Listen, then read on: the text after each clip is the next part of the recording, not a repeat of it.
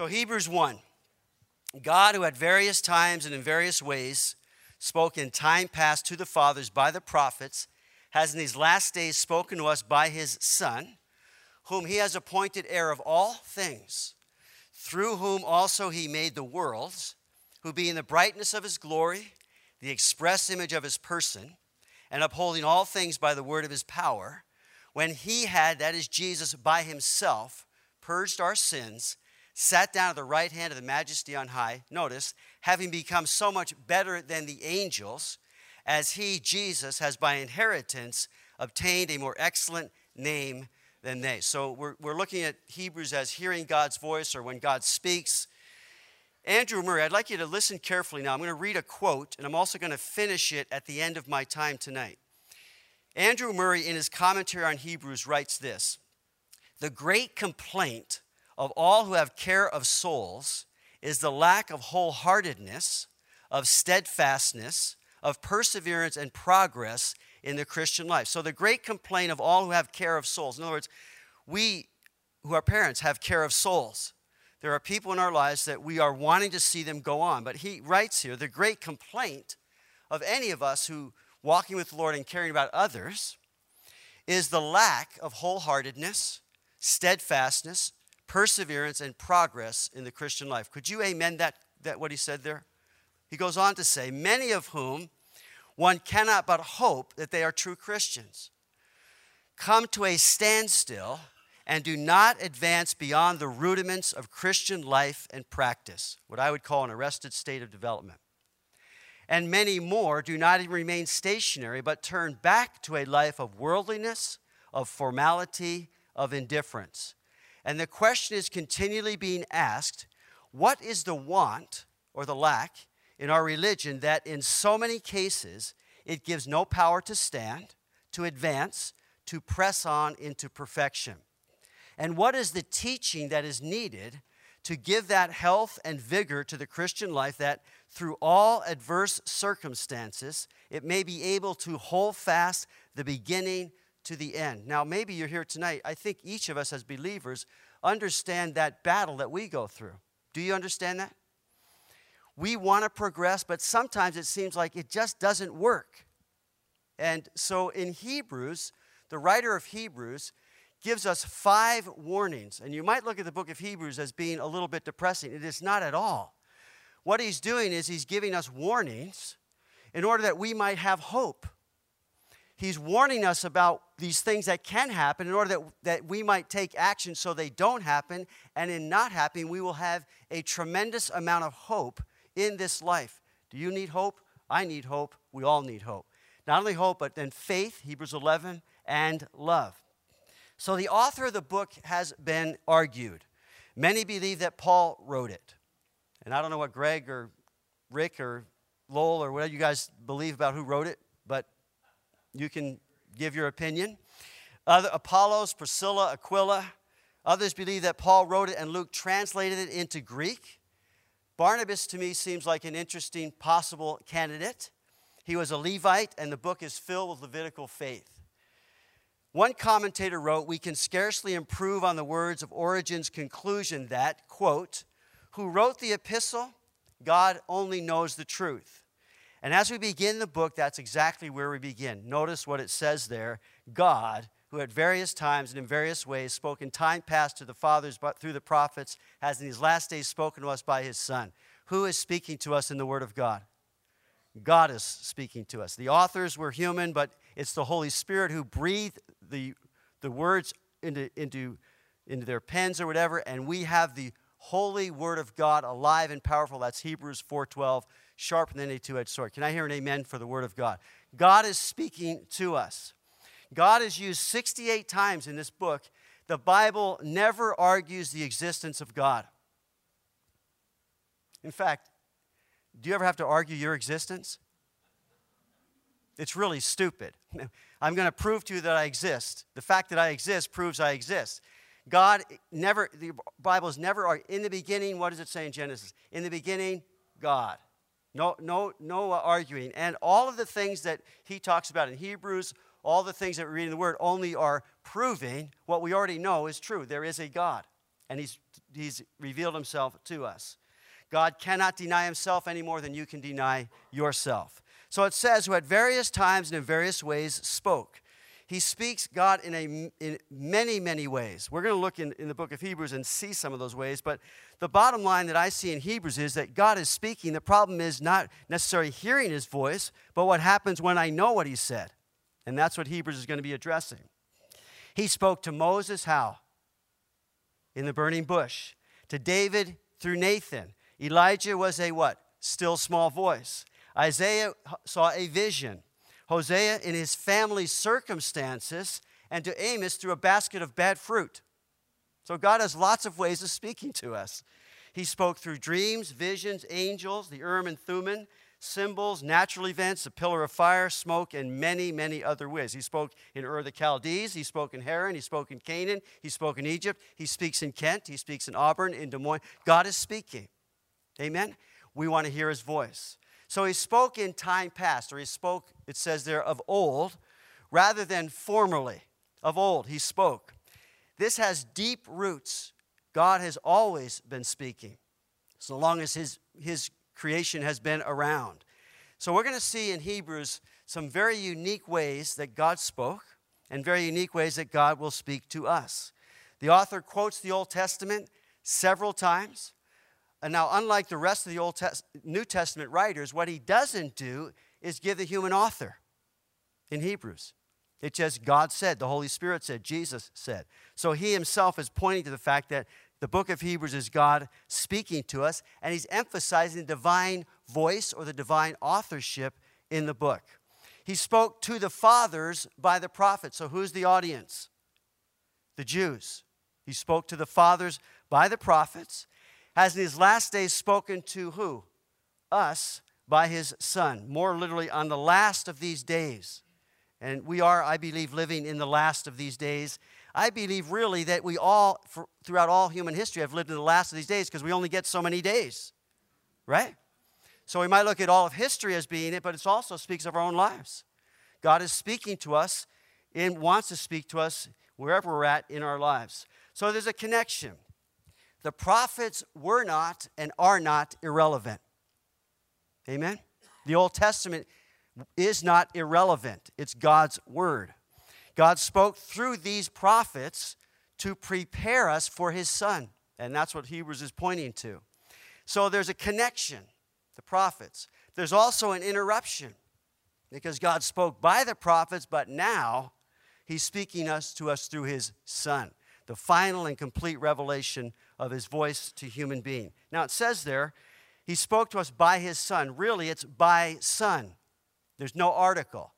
It's speaking about God. He is the Son of God, and he's speaking about a specific individual with an essential nature that is God himself, as we'll see as we go on in our study. So there's a connection here and an interruption. There's also a connection with Judaism to Christianity. There's also the interruption between Judaism and Christianity in, in, in the book of Hebrews and in God's plan. So here on your, on your little handout, and I'm, not, I'm flying over tonight just to give a little introduction. God has spoken eight things concerning his son. And we read these in the first four verses. He is appointed heir of all things. Through him also he made the worlds. Who is Jesus? He's creator God. Who being the brightness of his glory and the express image of his person, number four. He is God incarnate upholding all things by the word of his power, number five. When he had by himself purged our sins, number six. He sat down at the right hand of the majesty on high, number seven. And number eight, having become, here it is, so much better. We're going to we're gonna look at this in our, in our studies coming up, but not tonight. He's spoken seven things concerning his salvation. This is awesome about what God has given to us in salvation. It's, look at Hebrews 6 9 a moment. And we're going to do a little flipping tonight. Look at 6 9.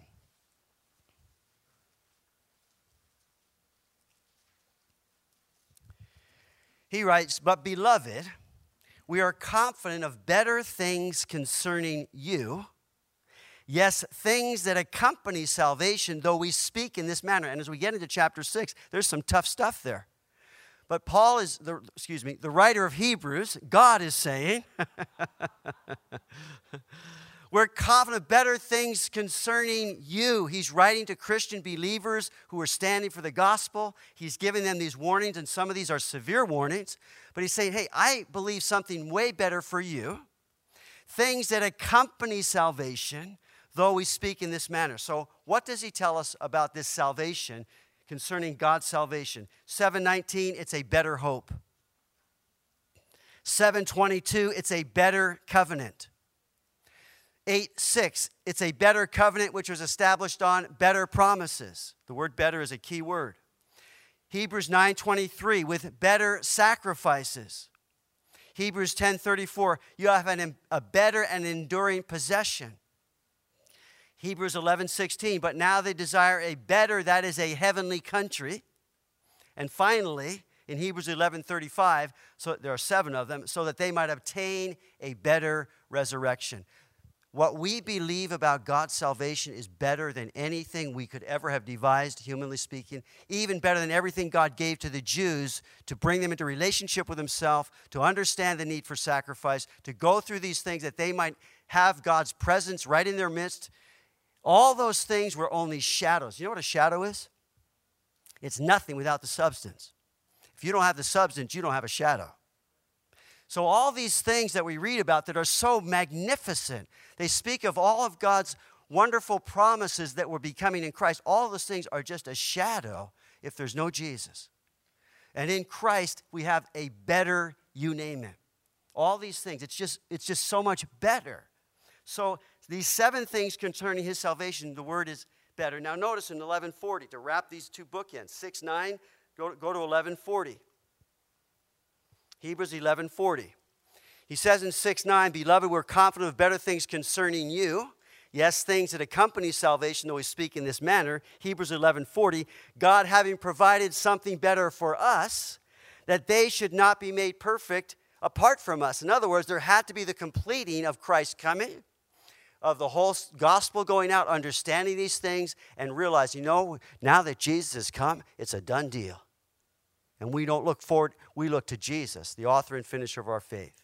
So God has provided better things concerning the salvation that is ours in Jesus Christ. A better hope, a better covenant, better promises, a better sacrifice, a better possession, a better country we're seeking, a better resurrection.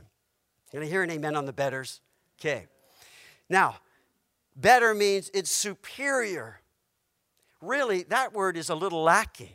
There's no comparison to what we have in, the, in, in our salvation through Jesus Christ. And that's why he says, God, who at various times, various ways spoke in time past through the prophets, to the fathers, through the prophets, has in the last days spoken to us by his Son, whom he has appointed heir of how many things? All things. Through whom also he made the worlds. And he just goes on to talk about Jesus. And that's what the book of Hebrews is about. It's all about our wonderful high priest, our mediator, of the new covenant, the better covenant.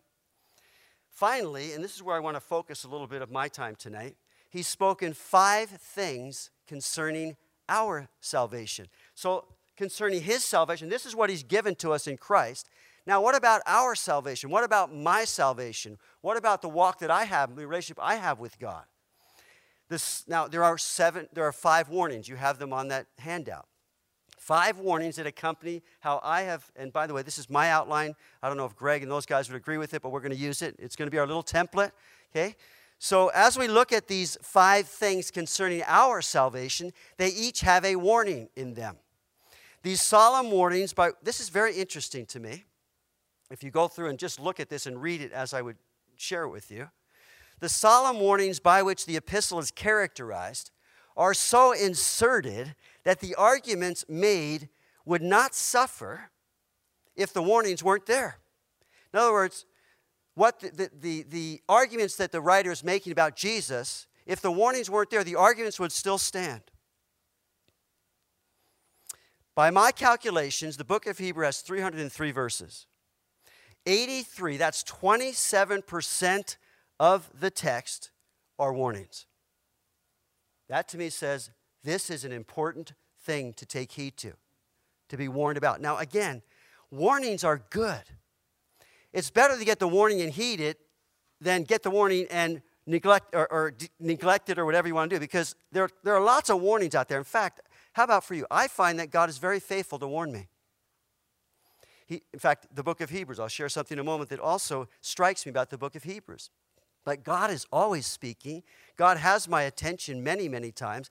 I have His word. I understand the truth. So God warns, and often He warns over and over, as He did His own people, the Jews. He warns us, He warns us, He warns us, but if we don't take heed to those things, then we're going to go over the cliff. We're going to experience the things that God's trying to warn us that we wouldn't experience. How many parents do we have out here that have warned their kids? You all have, ought to have your hands up because I know you have. We warned them from the youngest of age. We're warning them. We're warning them. Why? Because we don't want them to experience something that we know is going to be detrimental to their lives. So the warnings are necessary, a good thing that God gives us. In fact, in Hebrews 12 it says, God chastens those whom he what? Loves. In fact, it says he scourges every son he receives. So God receives us, and many times that reception is a good spanking. Can I hear an amen? Because why? He loves us. If he didn't love us, he wouldn't chasten us. In fact, it says there, if without chastening, then we are illegitimate children. We don't belong to God. Any parent, again, any grandparent knows exactly what I'm saying. And as we've been raised as children, we know exactly what I'm saying. Hopefully, because we know the discipline that we received was for our betterment. In fact, Hebrews says, Our fathers discipline is as it seemed best to them. Now, sometimes as a child, I thought, This is not best for me. Amen? But that's our earthly fathers. Our Heavenly Father knows exactly the warnings we need. He knows exactly the things that need to be said to us and that we need to take heed to because if we don't, God knows exactly what's going to happen. So may we see the warnings as God's gracious truth to steer us toward a deeper faith, hope, and love a deeper appreciation of this wonderful thing called salvation, and ultimately that we bow our knee and worship Jesus as we've never worshiped him before. Because indeed, he is the one who we worship. So, the audience, now notice, we might remove these solemn warnings and still know what God has said, but we cannot remove these solemn warnings and understand what God is saying. Big difference. In other words, the application is the warning. We might understand some things, but we need to, God, we, I need to understand what you're saying now to me. Again, the audience is written to, to Jews, specific group of Jewish believers. Again, they'd come to faith, taking a stand for the gospel. Here's the problem that I see in Hebrews their profession and practice as believers was starting to slip. I think if I were to say, how many of you have experienced the slipping of your faith over the course of your walk with the Lord? Have we not all experienced that? Thank God for the book of Hebrews. Thank God for these believers. In fact, I love the Bible because it doesn't sugarcoat anybody's relationship with the Lord. Everyone has these problems in trying to walk in this world by faith. So they had become, right from the book of Hebrews, they had become lazy. They no longer were giving earnest heed. They were neglecting their great salvation. They were no longer holding fast their profession or their confidence. The Christian life was feeble, some of them, and ready to die. Others had gone back and were in danger of coming short of the promises and yielding to willful sin and actually going back to perdition. Now, again, these are tough things. In fact, the writer of Hebrews says, I got a lot I want to say to you, but it, I can't say it right now. Still, others were, were in danger of refusing God who is speaking from heaven. Now, if that resonates with any part of your walk with the Lord, even maybe today, thank God for Hebrews. Thank God for the study that we're going into. Interesting, I found in the book of Hebrews, the word listen is not in it. Now you think hearing the voice of God. I don't find in my translation, New King James Version, which is the only translation, just kidding. I'm just kidding. Don't take me on task on that. But in my translation, the word listen is not found in the book of Hebrews. And here's what, what strikes me. As I've been reading, meditating on this book, studying it, the problem is not listening to hear, the problem is hearing to obey. That's the problem. In other words, we do know as believers. And God deals with us as with his children, and there are different uh, places we're at in our maturity, in our relationship with God. But to every one of us, God has spoken. And particularly if we're here hearing the word. and listening to the Word of God. He is speaking to us. When what God is saying is heard but not obeyed, that's the problem. Two key words 42 times said or some derivative of that. Said, say, saying, say, speaks, speak, spoke, spoken, voice, all those things. In fact, interesting, in speaks and that any derivative of that word, it's used 22 times in the book of Hebrews. And then hearing, hear, and heard is used half of that time. God's spoken twice as much as I'm listening in that sense. He's speaking all the time. Some other key words faith, 31 times, promise, 18 times, hope, just seven times, but it's a key word. Receive is used 22 times, and obtaining is used 10 times. The, but here's what I believe in Hebrews is the key word it's heart. The word heart is used 11 times, just as many times as heard, hearing, or hears. It's a key word. God speaks, we hear as our hearts respond with faith in Jesus, leading to obedience. Let me read that again. God speaks, we hear only as our hearts respond with faith in Jesus, leading to obedience. That to me summarizes what the writer of Hebrews is saying. It's our heart. And I want to look at some of those verses in flying over the book tonight. So, again, the first section is the Son of our salvation. The warning is do not neglect so great a salvation. In Hebrews chapter 1, again, we read God who at various times has spoken to us through his Son. He purged our sins. He obtained, verse 4, a more excellent name than they. So the first section is the Son of our salvation. It is taking heed earnestly because of who Jesus is. And the warning is don't neglect him, don't neglect the faith. Look at verse 1 of chapter 2. Therefore, we must give the more earnest heed to the things which we have heard, lest we what? Drift away. Did you ever get in a boat and drift? What happens? The currents take you where they will. You can be asleep in a boat and not even be aware you're drifting. We got to be alert and wait so we're not drifting. How are we alert? Taking heed. And the, the, the son of our salvation is take heed earnestly. That's the exhortation. Verse 2, chapter 2. If the word spoken through angels proves steadfast, and every transgression of disobedience received a just reward, how shall we escape if we neglect so great a salvation, which at the first began to be spoken by the Lord and was confirmed to us by those who heard him? So the testimony, the witness of the, those who saw Jesus, heard Jesus, reverberates down now into the book of Hebrews and tells us hey, take heed earnestly to what's been said. How shall we escape if we don't? Verse 17 of chapter 2 Therefore, Jesus, in all things, he had to be made like his brethren. Notice, this is key to this first section. He had to be made like his brethren that he might be a merciful and faithful high priest, which we need, in things pertaining to God. How? Notice, to make propitiation for the sins of the people. So, taking heed, the Son of our salvation, He has given us salvation because of His substitute sacrifice on our behalf. So, that's the first section and the warning. The second section, verse chapters 3 and 4, is the sin of our rebellion. Again, key now is the heart. First talks about Jesus, no heart issues. Now we get into the heart issues. So he says, verse 1 of chapter 3, and again in this section, the warning is do not harden your heart. Do you know what it is to harden your heart? I told you my son Marcus, he got arrested last night. He's in jail as we're, as we're here tonight. We're going to pray for him. But I talked to him on the phone. And you know, it, it was, a, it was obviously very uh, sad, among many things.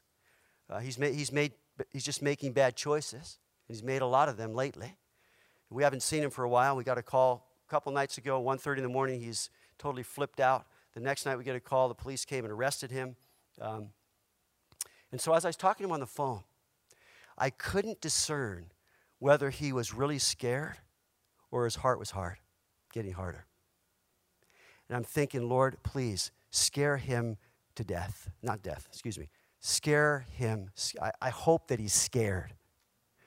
Because it's, you know, if the heart's getting harder, all of a sudden, you know, I don't care anymore. It doesn't matter. And life can do that to us very easily. Our hearts can be hardened. They, they just begin, what's a hard heart? Nothing penetrates. Nothing, nothing there moves me anymore. I just, that kind of a, a callousness. And so the key in this section here, the sin of our rebellion is please don't harden your heart as in the day of rebellion, the day of trial in the wilderness where your fathers tested me and tried me and saw my works 40 years. God said, There was angry with that generation. They always go astray in their heart. They have not known my ways, so I swore in my wrath, they shall not enter my. There comes a point where God gives people over. And here, the sin of our rebellion. Notice, therefore, verse 1 Holy brethren, partakers of the heavenly calling, consider the apostle and high priest of our confession, Christ. In other words, look to Jesus. Verse 6 But Christ as a son over his own house, whose house we are, if we hold fast the confidence and the rejoicing, notice, of the hope firm to the end. Our hope is in Jesus Christ and him alone. You can't, you can't do anything about your sinful nature but you can do something about your sinful responses. And that is don't harden your heart. Listen. Verse 7 As the Holy Spirit says today, if you will hear his voice, don't harden your heart. Verse 10 Therefore, as angry, they always go astray in their heart. Are you sticking with me here? Verse chapter 3. Therefore, as angry, uh, excuse me, verse 12, beware lest any of you be it, it, there being any an evil heart of what unbelief in departing from the living God. I'm done with you, God. But exhort one, and here's the exhortation. Here's in the sin of our rebellion, we, get, we need continual exhortations. He says there, verse 13, but exhort one another how? Daily while it is called today, lest any of you be hardened through the deceitfulness of sin. While it is said, verse 15, if you'll hear his voice, don't harden your heart. You got that, that, that admonition? That's the warning. Don't harden your heart. So when we talk about our rebellion, as we will through this, through this study, the warning is don't harden your heart. Keep your heart soft to the Lord. Notice verse 1 of chapter 4. Therefore, since a promise remains of entering his rest, let us fear lest any of you, he says, they're seen to have come short of it. So the warning, don't come short of these things. Keep your heart soft with the Lord. Listen to what he's saying. Take heed to it, to what he's saying. Now notice, here's the closing of this, near the closing of this section. Chapter 4, verse 16. Here's our hope. Here's our power. Let us therefore come boldly to the throne of grace that we may obtain mercy and find grace to help in time of need. What is the answer to all of our rebellion, all of our hard hearts? Is to come to the throne of grace. Can I hear an amen? And find mercy, find grace to help in our time of need. Context, rebellion. Context, hard heart. Okay? The third section, how am I doing time wise here?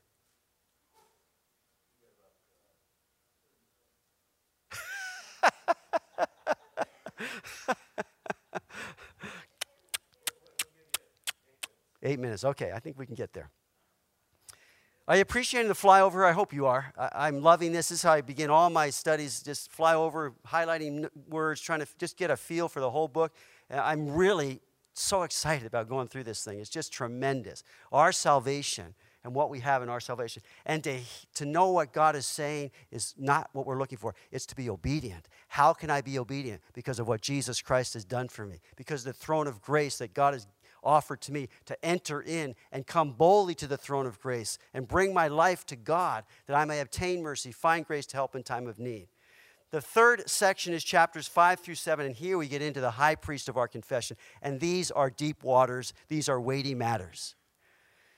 And what he's telling us here, the warning, don't fall away. And you say, well, can you lose your salvation? Well, I'm going to leave that to somebody else to tell you, one of these other guys. Actually, I'd be happy to talk about that. I, I, I, I'm not going to go there tonight because I don't want too many questions when we're done. Can you lose your salvation? Can you fall away? Well, the warning here doesn't seem like much of a warning if you can't. So he says there, in verse 6 of chapter 5, as he also says in another place, you are a priest forever according to the order of Melchizedek. Notice verse 9, having been perfected. Now, the, the whole thing here is go on to perfection. Who is the one who's perfect? Christ. In fact, Hebrews says he was made perfect through sufferings. Jesus, what he went through, gives us a perfect salvation. It gives us a perfect God in a relationship with him that's perfected not by my perfections, but by the perfection of Jesus and what he's done for me. Can I hear an amen with that? He, we, we are to go on to perfection. The word means completeness. We're to be moving forward in our, in our walk with the Lord. How can we do that? We have a great high priest. And that's what he tells us, who is the high priest of our confession. So hold fast to that confession of who Jesus is. Therefore, having notice verse this is key. I've been I've actually been meditating on this for several weeks now because it strikes me. Notice what he says in chapter 6 verse 1. Leaving the elementary principles of Christ, here's the key, let us go on to perfection. Now, how do we do that? Notice what he says not laying again the foundation of repentance from dead works and faith toward God. What are you saying there? He's saying, no, there needs to be a continuing growth where I'm not dealing with the same sin all the time. Leaving those things and, re- and faith toward God. You know, I, I remember my early years, and it's still, sometimes it can get me, but it's not nearly what it used to be. But I remember, boy, you know, just my faith in God would be shaken so easily, so simply. Have, well, you got to believe. Hey, it should be, we should be going on from that.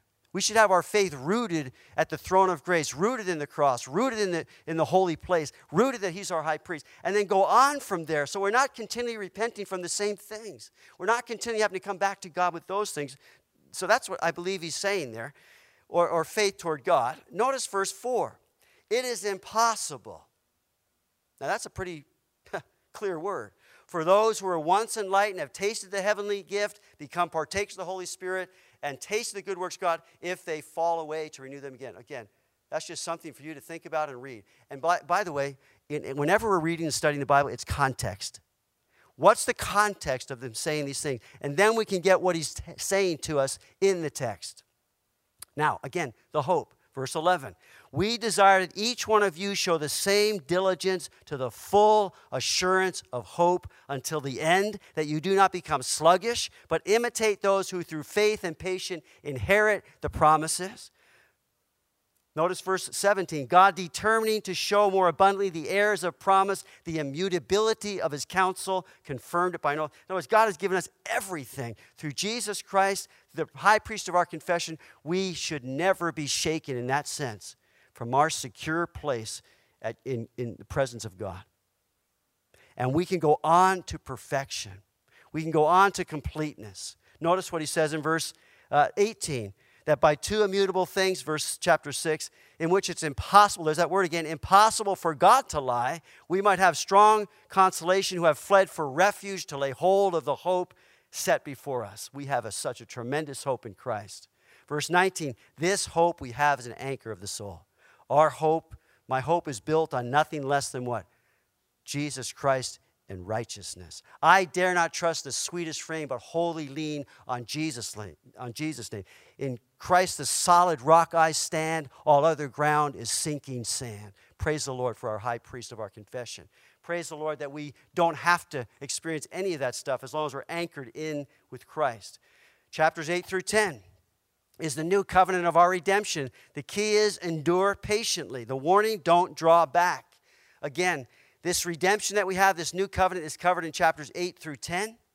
But now, verse 6 of chapter 8 Jesus has obtained a more excellent ministry. He's the mediator of a better covenant, which was established on better promises. This whole new covenant, we'll get into that in these chapters, talking about the new covenant, the old covenant, the law, grace through Christ. And there's a lot of passages I, I could, I could get into here, but go to chapter 9 and verse 11.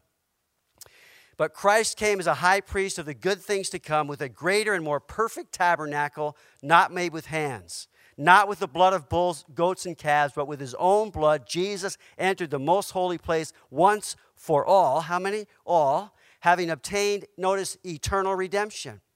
Notice verse 15, chapter 9. For this reason, he's the mediator of the new covenant by means of death for the redemption of the transgression under the first covenant, that those who are called may receive the promise of, here it is, the eternal inheritance. The, the book of Hebrews has five eternals.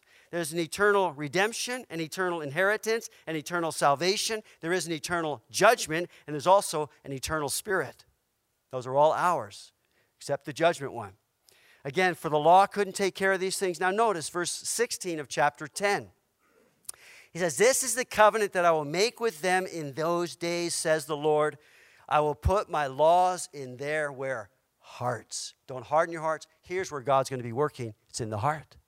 I'll put my laws in their hearts, in their minds, I will write them. Then he adds, Their sin and their lawless deeds I will remember. How long? No more. Key. He says that twice in this chapter 10. He talks about God putting his, his word in our hearts. Okay? The final one. Chapters 11 through 13, the testimony of faith. The warning is don't fall short. Look unto Jesus. Can I hear an amen again? I, I, I'm asking that just because, brothers and sisters, when we get done with this study, I hope it'll be about a year that we'll be going through. I hope to, to say in my own heart, boy, I know Jesus so much better. I see what God is doing in my faith that He is moving me forward. I'm going on to completion. Things are happening because of the eternal Holy Spirit working in my life, the eternal salvation, the eternal redemption, the eternal things that God is wanting to work, and He has also saved me from eternal judgment. So notice chapter 11. Faith is the substance of things what? Hope for. It's the evidence of things not seen. Verse 2 By faith, the elders obtained a good testimony. By, by th- chapter verse 3, we understand the worlds were formed by the word of God. And we can go on and on. Abel offered to God. Enoch was taken away by faith. By faith, but without faith, it's what? Impossible to please God for those who, who come to God must first believe that He is as a rewarder of those who diligently seek Him. Again, this testimony of faith is look to Jesus. By faith, Noah. By faith, Abraham obeyed when he was called to go out. By faith, Sarah received strength to conceive. All these died in faith. Now, here's a key to the whole thing not having received what? the promise. You see, our faith is so directly hooked to God's promises to us, all of them. And so, as you look at chapter 11 through 13, you see there the promise, the promise, the promise. Verse uh, 9 By faith, Abraham dwelt in a land of promise in a foreign country, dwelling in the tents with the Isaac and Jacob, the heirs with him of the same promise. Sarah herself received strength to conceive, verse 11. She bore a child when she was past age because she judged him faithful, what? Who had promised. Verse 13, all these died in faith, not having received the promise. We know that that completion is in Christ. By faith, Abraham, verse 17, when he was tested, offered up Isaac, and he who had received the promise offered up Isaac. It's, it's key. Promise, promise. God has promised us so many things, and God cannot lie. His promises are sure and steadfast, anchored within the veil. again, they obtained promises, they had a good testimony. Now, notice in verse 28 of chapter 12 now, at the end of these, this, these two passages, or these two chapters. Therefore, since we are receiving a kingdom which cannot be shaken, let us have grace, by which we may serve God acceptably with reverence and godly fear for our God is a consuming fire. Chapter 13 and verse 9 closes our little flyover. He says there, do not be carried away with various and strange doctrines. Now, hopefully, we're not, but Hebrews is going to clear us up if we are. but it is good that the heart be established by grace. We've been saved by grace through faith. This whole thing of the testimony of faith is a testimony to God's promises and His grace toward us. Let me close with a quote from Andrew Murray. He said, The more I study this epistle, the more confident I feel that the main difficulty lay in the want of religious earnestness. Their case is very much what has been the story of almost every church and what marks the state of the greater part of Christendom at the present day. It was to meet this spirit of backsliding, to warn against the disease and its danger, to make known the infallible cure that our author takes up by his pen. He saw that the one cause of all feebleness and faithfulness was this the want of knowledge and the faith of what Christ and his salvation truly are. He sets himself to show them how wonderfully, how divinely all the prophecies and types of the Old Testament have their fulfillment in the salvation the Son of God has wrought for us. He unceasingly, I love this, he unceasingly places our weaknesses and Christ's person side by side. If they but know Christ, if we but know Christ, all will be well. Amen. Let me pray. Father, again, we're thankful for this book. And as I look over this thing, Lord, I'm just continuing to rejoice that we have been given the word. And we've been given the word so abundantly. So abundantly, Lord. And so I'm praying, Lord, and we're joining together. I'm praying for Greg. I'm praying for Rick. I'm praying for Lowell. I'm praying for Paul. Praying for myself. As we prepare the word, Lord, what we want to do is hear what you have to say to the church, what you're wanting to minister to us. So that we come here on Wednesday nights and we're getting the word together, that the enemy would be absolutely have no place, nothing he can do. And Lord, you can speak to us. And Lord, we're, we're, we're, we're wanting to hear and then take that take, taking heed to our own walks with, excuse me, with you. So, Holy Spirit, even now, as we have some time to worship and pray and dialogue a little bit, Holy Spirit, please inhabit all that we are doing and continue to do tonight here. In Jesus' name, amen. So,